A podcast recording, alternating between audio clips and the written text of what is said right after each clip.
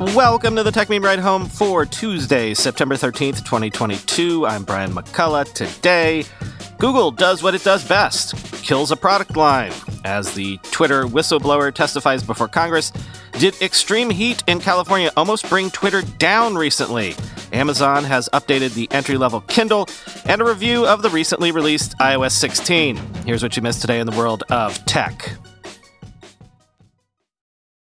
Sources are telling the newly redesigned Verge that Google canceled the next version of its Pixelbook laptop, which was slated for a 2023 release. Google has also dissolved the team building the Pixelbook as a part of recent cost cutting measures. Quote, the device was far along in development and expected to debut next year, according to a person familiar with the matter. Members of the team have been transferred elsewhere inside the company. As recently as a few months ago, Google was planning to keep the Pixelbook going. Ahead of its annual I/O developer conference, Google hardware chief Rick Osterloh told The Verge that, quote, we are going to do Pixelbooks in the future. But he also acknowledged that the Chromebook market has changed since 2017 when the original and best Pixelbook launched. What's nice about the category is that it has matured, Osterloh said. You can expect them to last a long time, end quote. One way Google might be thinking about the Chrome OS market is that it simply doesn't need Google the way it once did. Sundar Pichai, Google's CEO, has been saying for months that he intends to slow down hiring and cut some projects across the company. In some cases, that means consolidating where investments overlap and streamlining processes, he wrote in a July memo. In other cases, that means pausing development and redeploying resources to higher priority areas. The Pixelbook team and the Pixelbook itself were casualties of that consolidation and redeployment. Google's hardware strategy, particularly with the Pixel devices, has been both to make good products and to try to show other manufacturers how to do the same. It began investing in Pixel phones as a way to show off what Google's take on Android could look like. More recently, the company is re engaged in making smartwatches with the Pixel Watch to come in a few weeks and building an Android tablet due to ship next year. Both of those latter devices exist in categories where most Android devices have failed. Google is trying to convince developers, manufacturers, and customers that they can be good. In a similar way, Google spent nearly a decade trying to prove to the world that a high end Chromebook was a good idea. With the first Chromebook Pixel in 2013, it went deliberately over the top, putting Chrome OS, an operating system Google's then CEO Eric Schmidt had said would be featured on completely disposable hardware, onto a gorgeous device with a $1,300 price tag. Google never meant for the Chromebook hardware to matter, but the hardware does matter, and so Google made the best hardware. Still, the Pixel and the later Pixelbook models were niche devices with high prices, and while Google doesn't break out its Chromebook sales, it was clearly too expensive to make real noise in the broader laptop market. End quote. Mike Elgan tweeted it, so I don't have to say it myself. Quote, because getting passionate users invested in a product, then killing that product is what Google does best, end quote and Nilay Patel, also from Twitter. Quote One theory I have about Google is that the company is so relentlessly driven by data that it can only really see the past and never quite invent the future. End quote. Is a similar critique of Meta valid?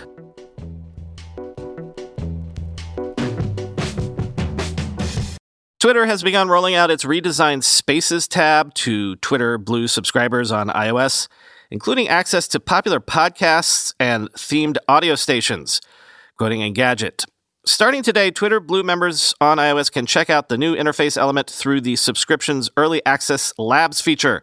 The tab brings together live and recorded spaces and even offers a selection of popular podcasts you can listen to directly through the app. If the interface Twitter has gone with doesn't look ideal for finding a specific podcast or episode, that's by design. The tab won't replace dedicated apps like Pocket Casts. However, it may help you discover something new to listen to, and if in the process you check out a space or two, then the tab has done its job, end quote. I've actually got to head into the city to record a talking head spot for a TV show this afternoon, so I won't be able to check this out myself. If any of you find this podcast, The Techmeme Ride Home, in there, please send me screenshots and your general impressions. Thanks in advance.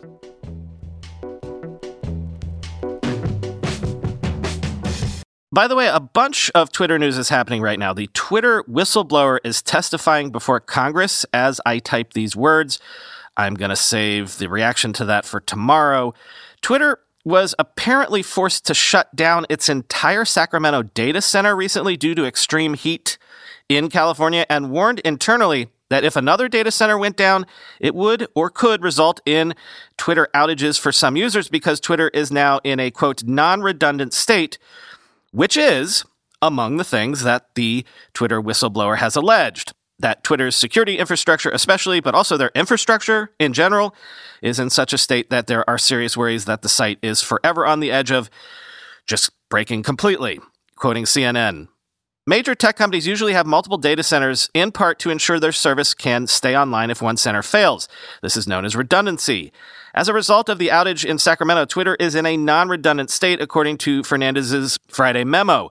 She explained that Twitter's data centers in Atlanta and Portland are still operational, but warned, quote, if we lose one of those remaining data centers, we may not be able to serve traffic to all Twitter's users, end quote.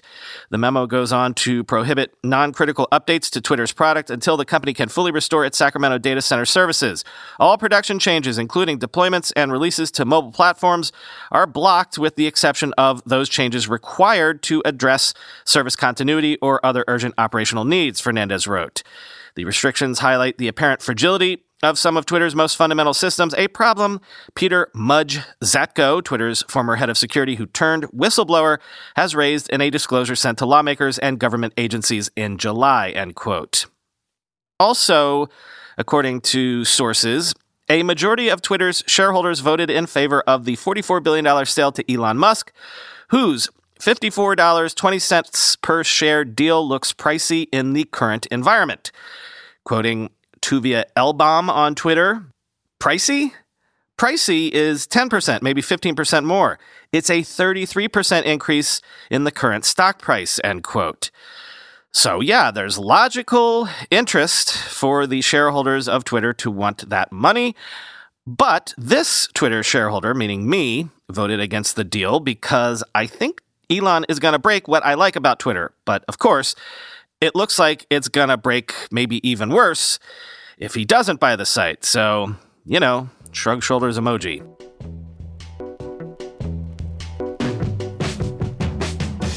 And as I'm writing this, I'm watching the Nintendo Direct event, hoping to get some more details on the new Zelda game. And hey, news that GoldenEye is coming with online play is nuts and great, but also, quick word on this Nintendo says Splatoon 3 for Switch, which came out recently, sold a record 3.45 million copies in Japan in its first three days, nearly 600,000 units above Animal Crossing New Horizons' first week.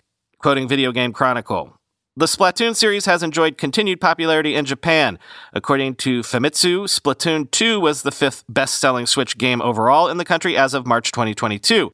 However, with 4.03 million copies sold as of that month, it's likely the latest entry will overtake its predecessor in just a few weeks. In VGC's Splatoon 3 review, critic Matthew Castle called the game Nintendo's safest sequel. Quote, its back of the box features read more like generous patch notes than a bold invitation to a world of ink flinging revolution. But if it provides solid fun within those baby steps, does it truly matter? In a game where 0.1 of a percent can result in its biggest thrills. A major splash of paint isn't always required, end quote.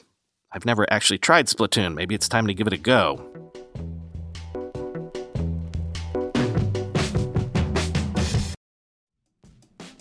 Recently, the world learned the power of artificial intelligence, a technology cybersecurity leaders have been leveraging for years. Now, as AI expands and evolves, those same security leaders are left wondering where humans fit into the next generation of AI empowered security tools and solutions. Arctic Wolf, the industry leader in managed security operations, seeks to answer this question in their newly published report, The Human AI Partnership access the insights of over 800 cybersecurity decision makers in North America and the United Kingdom to better understand how organizations are weighing the benefits and risks of deploying AI tools, uncover the biggest obstacles to turning AI and human engineers into a formidable team, discover why the near term benefits of large language models are being upended by a crucial flaw in the technology and learn what the rise of AI tools mean for human practitioners moving forward. Get your copy today at arcticwolf.com slash techmeme. That's arcticwolf.com slash techmeme. When you go through airport security, there's one line where the TSA agent checks your ID and another line where a machine scans your bag. The same thing happens in enterprise security, but instead of passengers and luggage, it's end users and their devices. These days, most companies are pretty good at the first part of the equation where they check user identity, but user devices can roll right through authentication without getting inspected at all. In fact, 47% of companies allow unmanaged, untrusted devices to access their data. That means an employee can log in from a laptop that's had its firewall turned off and hasn't been updated in six months, or worse, that laptop might belong to a bad actor using employee credentials. Kolide finally solves the device trust problem. Kolide ensures that no device can log into your Okta protected apps unless it passes your security checks. Plus, you can use Kolide on devices without MDM, like your Linux fleet, contractor devices, and every BYOD phone and laptop in your company. Visit kolide.com slash ride to watch a demo and see how it works. That's K-O-L-I-D-E dot com slash ride.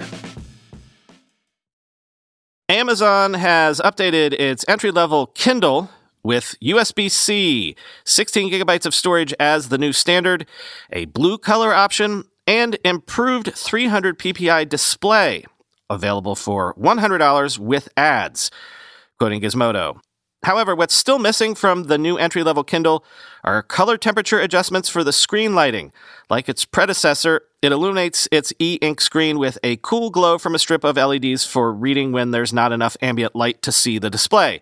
But unlike on recent Paperwhite models, you can't switch the lighting to a warmer hue for when you're reading later at night and you don't want to stare at blue light. The Kobo Nia has the same limitation, which means that, at least for now, screen lighting temperature adjustments aren't a feature you're going to find on a sub $100 e reader. And while the new Kindle starts at $100, that's for the lock screen ad supported option. If you don't want ads, the price is $120 instead. Both options are 10% pricier than their predecessors, but for a limited time, Amazon is throwing in a four month subscription to Kindle Unlimited, which is twice as long as the usual trial period.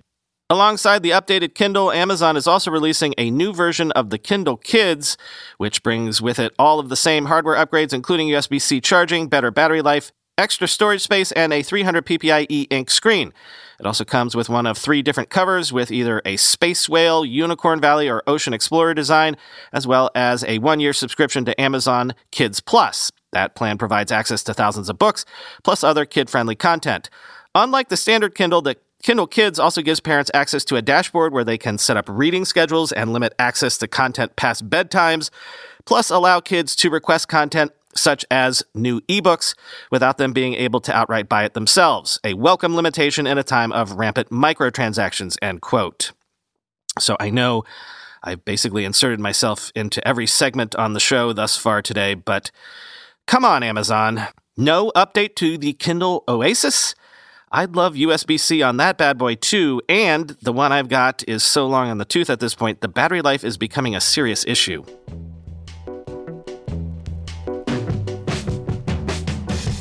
Intel appears to have accidentally confirmed specs for its 13th gen Raptor Lake CPUs on its Canadian website, including the i9 13900K with 24 cores and 32 threads. Quoting The Verge. A day after confirming an upcoming 13th gen CPU will run at 6 GHz at stock, Intel published and then quickly deleted specs for its Core i5 13600K, Core i7 13700K, and Core i9 13900K CPUs. Intel posted the specs to its Canadian website, and Twitter users were quick to spot them. The specs reveal that the top of the line i9 13900K will have 24 cores and 32 threads, with the performance cores running at a maximum frequency of 5.4 GHz. The i7 13700K will ship with 16 cores and 24 threads with up to 5.3 gigahertz on the final performance cores. Finally, the i5 13600K comes with 14 cores and 20 threads and a maximum frequency of 5.1 gigahertz on the performance cores. All of this information matches up with leaked slides that appeared online last week.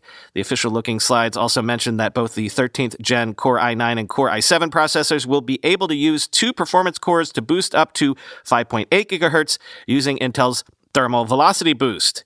Intel still hasn't officially announced its 13th gen Raptor Lake processors, but the company has teased a 15% improvement in single threaded performance and a 41% improvement in multi threaded performance.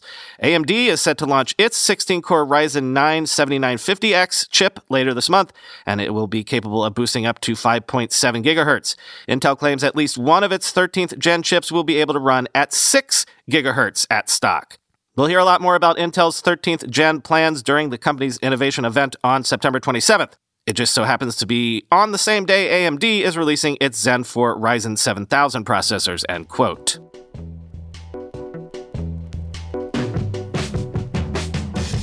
Finally, today, another one of those high priority update notices for you alongside iOS 16.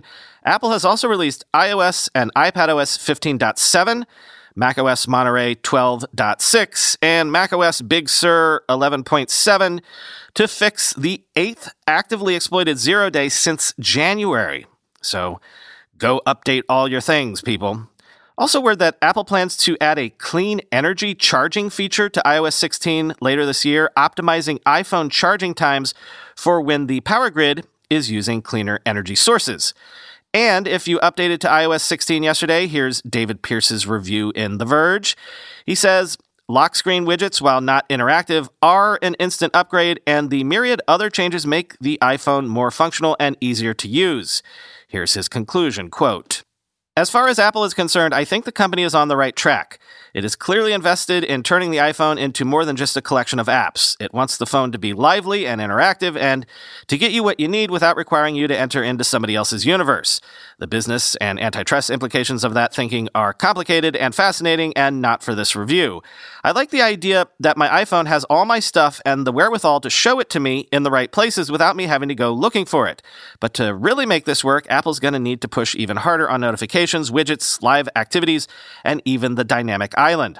All the big picture stuff aside, iOS 16 makes most parts of the iPhone at least a little bit better.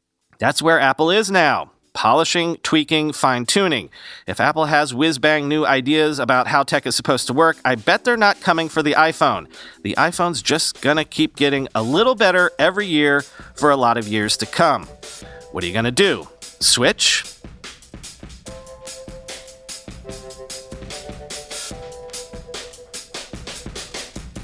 Okay, I lied. I'm to insert myself one more time. I know it really doesn't do anything meaningful, and I know Android has had this forever, but if you have iOS 16 right now, you're want to turn on keyboard haptics. It just makes typing more satisfying and makes you wonder how you ever lived without it. To do so, open settings on your iPhone, tap Sounds and Haptics, scroll down and select Keyboard Feedback, tap the toggle to enable haptics. Thank me later. Talk to you tomorrow.